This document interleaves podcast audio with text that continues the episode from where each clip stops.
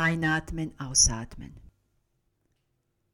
Vocals, but not for me.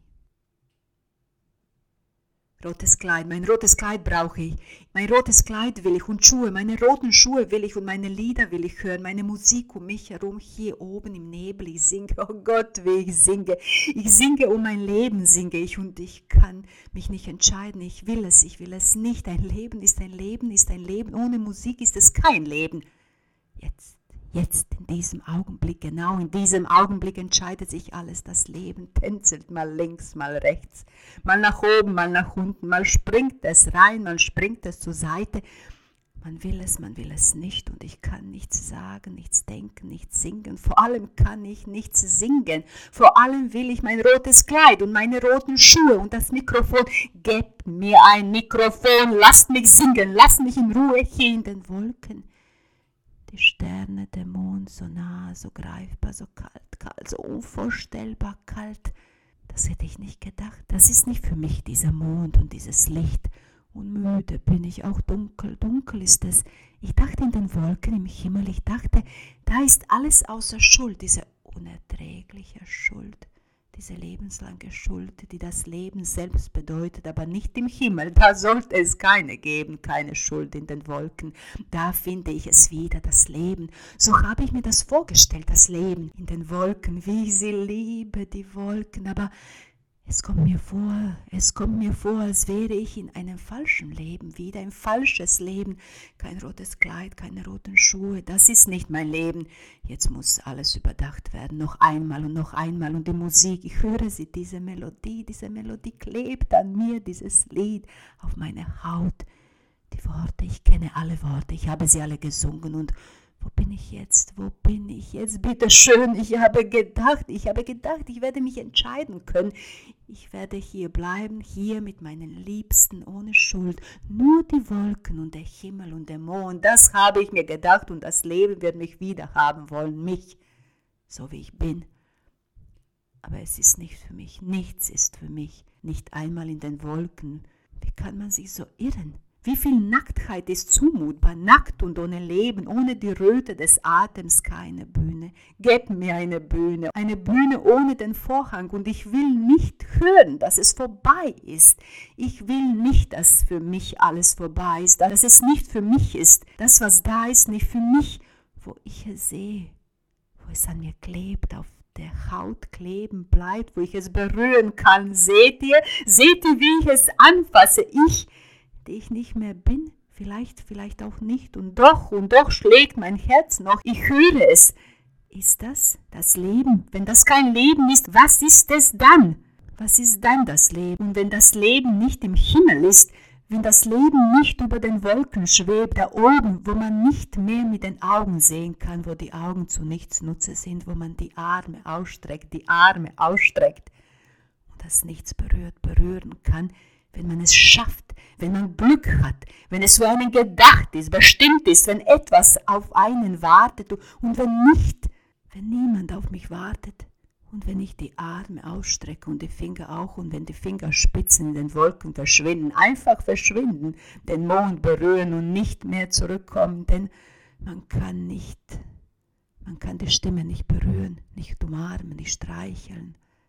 Die Stimme ich will diese Stimme, jene meine Stimme wieder in mich aufnehmen, verschlingen, wenn sie nicht für mich da ist, wenn die Liebe in den Wolken über dem Himmel zwischen den Sternen und dem Mond und der Kälte und Dunkelheit, wenn die Liebe nicht möglich ist, wenn es sie dort nirgendwo gibt, wenn sie mich betrogen hat, mich schon wieder betrogen hat, zum wiederholten Mal, unendliche Mal im Stich gelassen, verleugnet, ausgelacht ausgelacht und verraten hat und wenn ich mir alles nur gewünscht und alles umsonst, alles umsonst war, das Leben und das Singen und der Baum, der Baum, der so schön war, so groß und auch so großartig, der so gelächelt hat, der mich erkannt hat, der wusste, wer ich bin und wonach ich suche, der alles schon bereit hielt, aber nicht für mich. Oh Gott, nicht für mich. Und ich habe gesungen Gesungen habe ich und wie ich gesungen habe und es war vergeblich, alles vergeblich, das Singen und der Schnee und die eiskalte Straße und der Baum des Todes. Wenn die Schuld immer siegt, dann ist alles umsonst. Diese Schuld will mich überleben und ein Baum ist nicht ein Baum, ist das Leben, ist der Tod. Ein Baum kann alles sein, das Leben und der Tod, aber der Baum, mein Baum, ein Leben voller Bäume und alle bedeutenden Tode, so ein Leben Schlagzeug. Strange Fruit. Und mein Kopf schlägt gegen die Fensterscheibe, aber nicht stark genug. Einmal Snare, heftig, dann Kickdrum, lang, tief, noch einmal und endlich ein fortwährendes Crescendo. Boom! Und schließlich alles von vorn. So ein Scheiß. Das geht mir nicht aus dem Sinn. Das vergesse ich nicht. Ihr Anblick, ihr Kopf verschwunden. Wo war ich? Ich bin der Leader der Band, der Navigator. Ich sollte die Richtung vorgeben, den Kurs bestimmen, die Leichtigkeit anschlagen. Und verheiratet? Was soll das denn? Wie verheiratet? Seit wann? Und ich weiß es nicht. Ich weiß es nicht. Was weiß ich noch alles nicht? All die Breaks, die unzählige Breaks, wo ich gedacht habe, ich schaffe ihr Raum, ich schaffe ihr den Raum zum Leben, zum Lieben. Es ist alles bestens, hat sie gesagt. Glaub mir, es ist alles bestens. Und dann fliegt mein Kopf herum und ihrer verschwindet. Und was nun? Alles bestens, aber klar doch. Was macht der überhaupt hier? Wer hat ihm Bescheid gesagt? Und verheiratet. Aber jeder kann das behaupten. Einen Ring hat er nicht, weder er noch sie, also das ist sicher. Nur darauf ist Verlass. Sechs Jahre, das ist nicht wenig. Sechs Jahre und die ganze Zeit ist sie verheiratet. Und ich weiß es nicht. Oh, alles bestens, sicher. Ich sehe, wie alles bestens ist. Oh, ich sehe sie noch vor mir stehen, groß, die Haare hochgesteckt, die Nacht in den Augen. Sie lächelte schwach. Ich dachte, es tut ihr weh zu lächeln. Sie quälte sich durch das Gespräch, ich wollte sie nicht, ich wollte diese Dunkelheit nicht, nein, nein, ich wollte sie schon verabschieden, einfach wegschicken. Das ist nichts für uns, wir brauchen Frische und Leichtigkeit. Ich wollte Joie de vivre. Ich hatte eine genaue Vorstellung und sie war zu alt, sie war nicht das, was ich wollte. Ich würde gerne was vorsingen, sagte sie mit einer tiefen Stimme, plötzlich tiefer als zuvor, und die ließ mich aufhorchen. Und sie sang und ich wusste, sie muss meine sein. Ich wollte sie gleich da, auf der kleinen Bühne im Iridium. So wollte ich sie, während sie sang, wollte jeden Millimeter ihre Haut spüren, meine Fingerkuppen juckten. Ich blieb atemlos und sie sang und ich hörte es, ich hörte alles.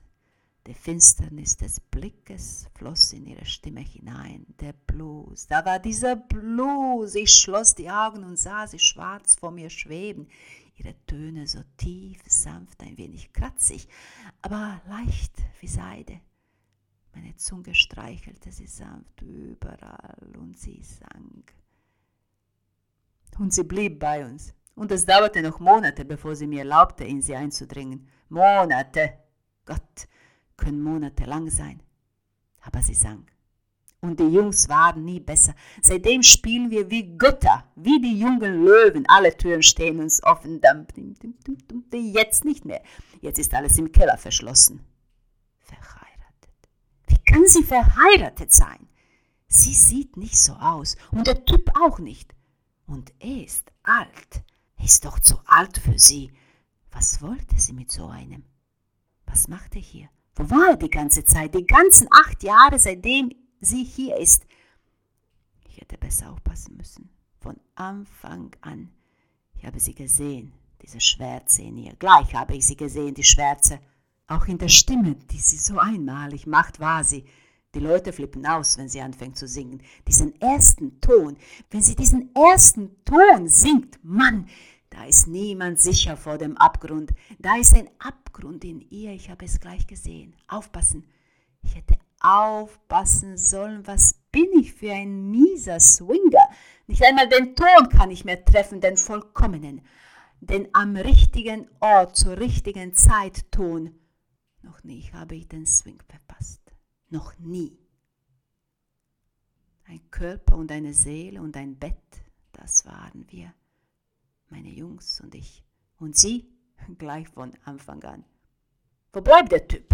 Dass er jetzt plötzlich da ist, alle diese Rechte hat. Er darf mit den Ärzten reden, darf erfahren, was da los ist, was mit Georgia los ist, was eigentlich mich etwas angeht, nur mich. Puh, das pisst mich so an. All die Zeit. Und wo ist ein Ring? Ein Schwindler, bestimmt. Das kann doch jeder sagen. Ich könnte es auch behaupten. Ich kann es. Warum nicht? Wer hat sie all die Jahre hier geliebt? Wer wohl? Ihr den Rücken gestärkt, sie aufgefangen. Kein Mensch. Ich kenne keinen Menschen, der so fallen kann, so tief und so schnell. So einen bodenlos tiefen Ton muss meine Bassdrum noch finden. Noch ist sie nicht so weit. Ja, das kann sie schon. Das haben wir jetzt gelernt. Das wird der neue Standard. Ich muss noch ein wenig daran arbeiten, aber das wird nicht schwierig sein. Ich habe nichts anderes im Kopf. Ihr Kopf, wie er plötzlich nicht da ist. Wie sie wie gebrochen da sitzt. Alles falsch, wie verdreht. Einfach falsch, Mann. Und ich? Nichts. Hocke da. Alles wäre nichts.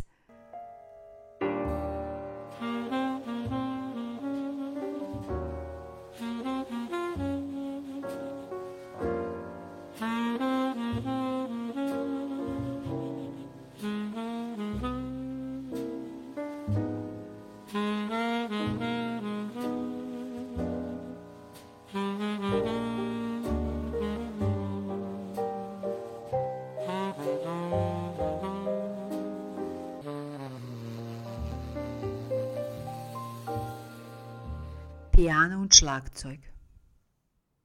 Someone to watch over me. Nichts Neues. Ben hatte Konrad nicht kommen sehen und fuhr zusammen. Und was heißt das? Konrad zuckte mit den Schultern und blieb am Tisch stehen. Scheiße. Aber besser als eine Verschlimmerung. Wie kann es noch schlimmer werden, Mann? Sie ist fast, fast, fast lebensphilosophisch gesehen. Scheiß drauf. Manchmal ist Schweigen das Einfachste, also wurden sie still, bis Bens Neugierde siegte. Sie sind kein Amerikaner, woher kommen Sie? Aus Deutschland, aus München. Ich bin Philosophieprofessor an der Uni dort. Wir haben in Deutschland gespielt, aber nicht in München, in Berlin. Da, Mann, da ist Georgia ausgeflippt. Sie hat sich so gefreut, aber sie hat sie nie erwähnt. Er dachte kurz nach, dann sagte Wahrscheinlich gibt es keine schönen Erinnerungen. Aus welchem Grund sonst hätte sie nie von ihnen gesprochen? Wahrscheinlich haben Sie recht, erwiderte Konrad, aber es war klar, dass er das nicht wirklich dachte, dass er Sachen wusste, von denen Ben keine Ahnung hatte und dass ihn das zufriedenstellte. Aber sicher, Mann! Dann schwiegen sie. Drei Leute betraten die Cafeteria, ein Mann und zwei Frauen. Die eine der Frauen trug ein schlafendes Kind auf dem Arm. Konrad wandte den Blick von ihr ab und setzte sich wieder zu Ben, ihm gegenüber. Ben musterte ihn merkwürdig irritiert. Spielen Sie Klavier? Nein. Nie? Haben Sie nie gespielt? Nein, nie. Ben ließ nicht locker. Sie sehen aber so aus. Ihre Schultern hängen rund. Konrad starrte vor sich hin, machte keine Anstalten, den Oberkörper aufzurichten. Und dann Ihre Brille, Mann. Was ist damit? Bill Evans hatte eine solche. Wer? Oh Mann! Konrad sah wieder zu den Neuankömmlingen hinüber. Sie bedienten sich an der Theke. Das Kind war aufgewacht, quenkelte leise. Die Frau, die es trug, gab ihm eine Scheibe Brot in die Hand. Das Kind hörte nicht auf zu jammern, betrachtete aber interessiert das Brot, senkte das Köpfchen, legte daran. Konrad beobachtete die Szene fasziniert, selbst überrascht über diese Faszination. Und Sie wollen Ihr Mann sein. Nie im Leben. Ben stand empört auf, als hätte jemand ihn beleidigt, ihn geschlagen. Das ist ein Pianist, ein Jazzpianist, das Beste vielleicht. Ich kenne mich mit der klassischen Musik aus. Als Philosoph muss ich das, aber auch nur ein wenig. Jeder Mensch kennt Bill Evans. Ben wurde zunehmend aggressiv und ärgerte sich darüber, und je mehr er sich darüber ärgerte, desto aggressiver wurde er. Es tut mir leid. Ich glaube Ihnen nicht, dass Sie mit Georgia verheiratet sind. Das kann nicht sein. So einen würde sie doch nicht heiraten. Sie ist, sie ist verdammt. So einen lieben? Nein, nie im Leben. Manchmal will man in seiner Wut bleiben, darauf beharren, will nicht loslassen, will die erlittene Ungerechtigkeit genießen.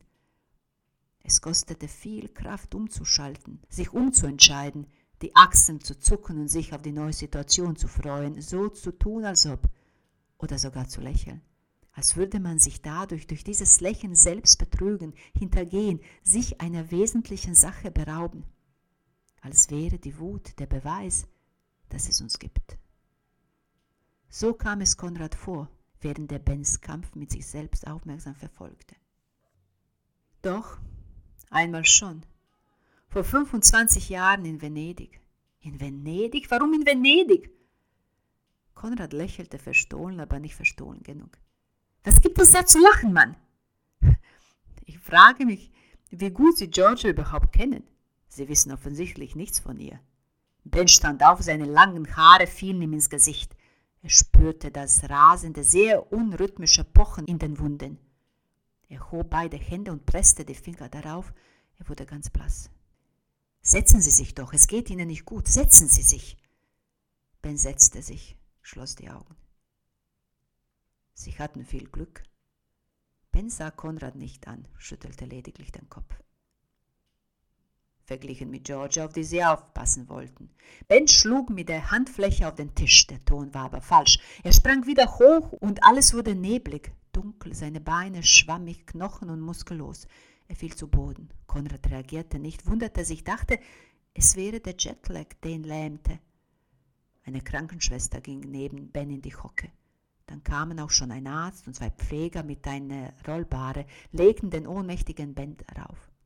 Was ist passiert? Konrad starrte auf Bens Gesicht. Hallo, Sir, was ist passiert? Sir, geht es Ihnen nicht gut? Wollen Sie sich auch hinlegen? Konrad verstand nicht, was mit ihm geschah. Er konnte sich nicht bewegen, er konnte weder seine Arme noch seine Beine rühren, seine Lippen gehorchten ihm nicht, seine Zunge genauso wenig. Er konnte nur nicken, den Kopf schütteln, was er auch tat.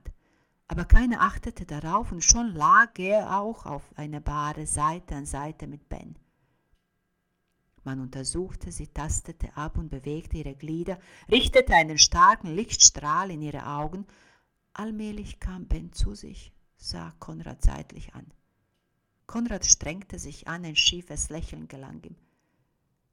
Scheiße, was ist passiert? Mehrmals machte Konrad den Mund auf, bevor hörbare Laute herauskamen. Wir sind ein tolles Paar. Da lächelte auch Ben. Sie grinsten sich so lange an, bis ihnen Georgia wieder in den Sinn kam. Der Arzt ermahnte sie, besser aufzupassen, sich erst einmal auszuruhen, und so verließen Konrad und Ben den kleinen Untersuchungsraum im Erdgeschoss und nahmen den Aufzug in die oberste Etage. Du hast mir einen Schrecken eingejagt, Ben sah Konrad ungläubig an. Es ist alles deine Schuld. Wer hat dich denn gerufen? Was machst du überhaupt hier? Ich kümmere mich um sie. Sie gehört zu mir. Der Arzt hat gesagt, du sollst dich nicht aufregen. Fick dich. Oh, das gefällt Georgia sicher, deine feine Ausdrucksweise. Was weißt du schon über sie? Nichts, nichts weißt du. Verflucht. Am besten du gehst wieder. Keiner will dich hier haben. Georgia will dich nicht hier haben, sicher nicht. Sonst wäre sie nicht hier auf einem anderen Kontinent. So ein Scheiß. Und im Krankenhaus im Koma. Ben ging auf Konrad los, er hob den Arm und ballte die Faust, dann wurde ihm wieder schwindelig und er lehnte sich an. Wie alt bist du denn? 18? Konrad schüttelte den Kopf. Lass den Scheiß, bin alt genug. Dann benimm dich auch entsprechend. Der Aufzug kam an, die Tür teilte sich mittig, sie stiegen aus.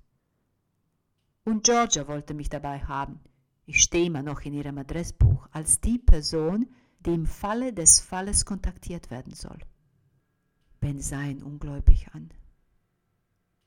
Ja, denk darüber nach, Junge. Und mit einem gönnerhaften Lächeln auf den Lippen betrat Konrad als erster Georgias Zimmer. Die Band Out of Nowhere. In Georgias Zimmer stand Cesco neben dem Krankenbett und hielt ihre Hand. Er weinte. Er weinte unaufhaltsam.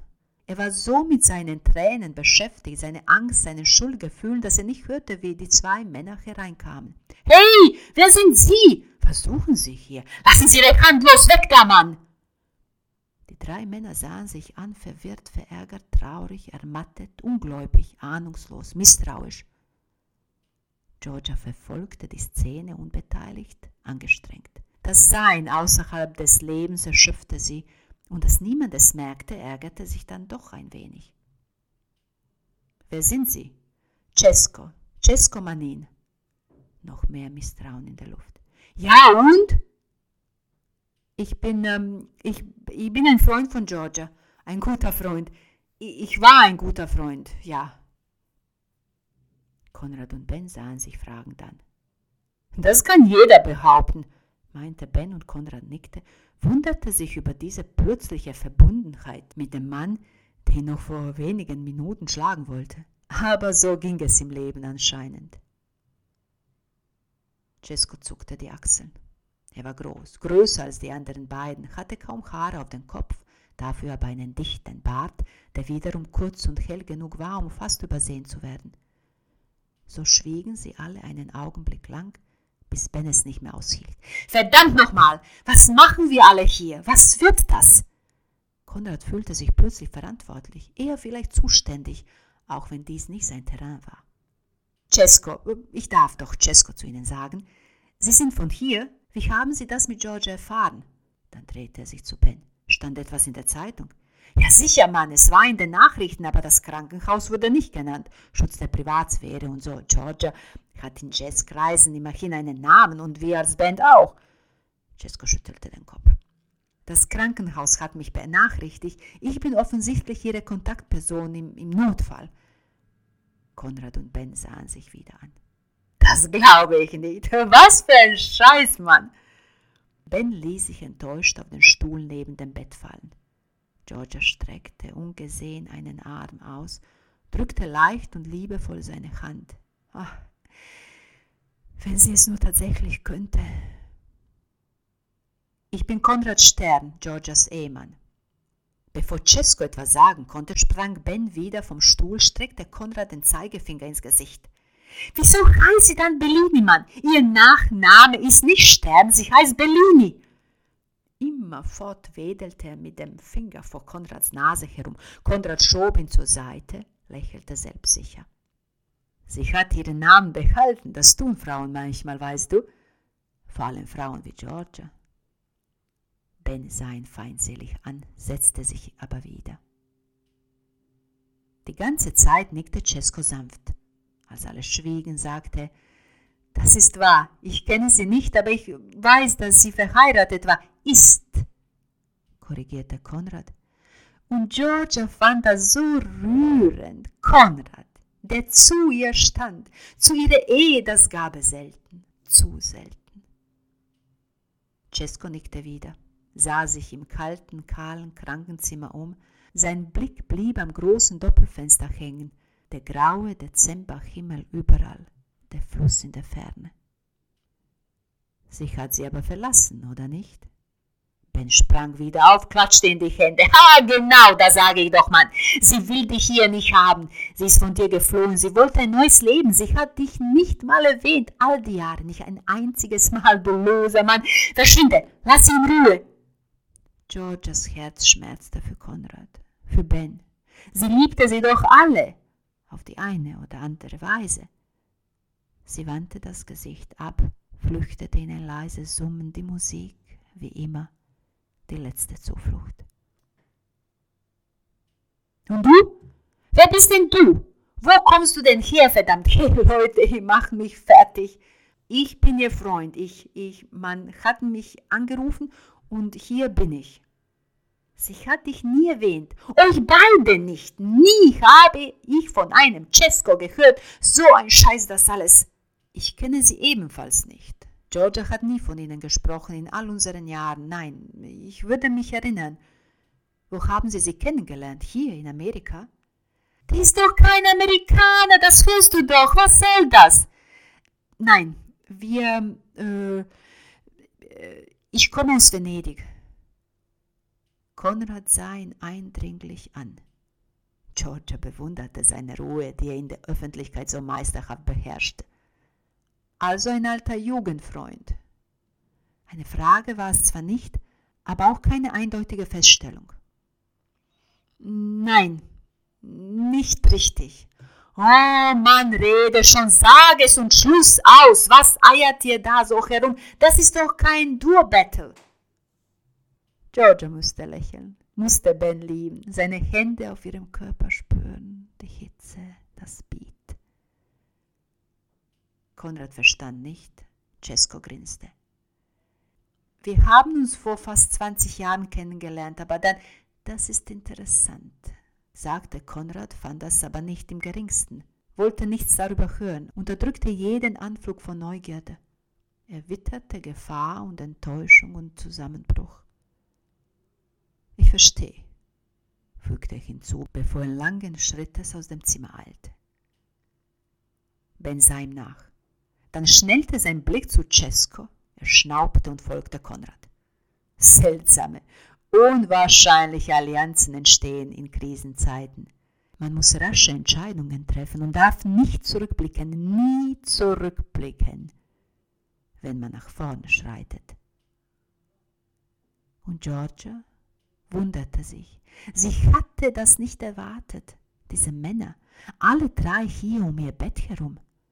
Das war zu viel. Auch sie musste weg, musste lossingen, ganz laut und noch lauter.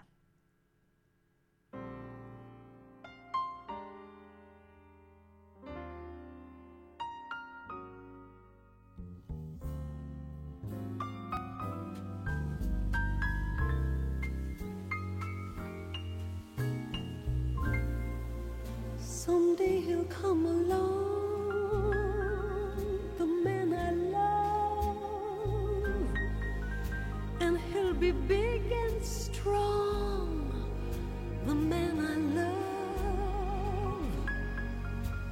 When he comes my way, I'll do my best to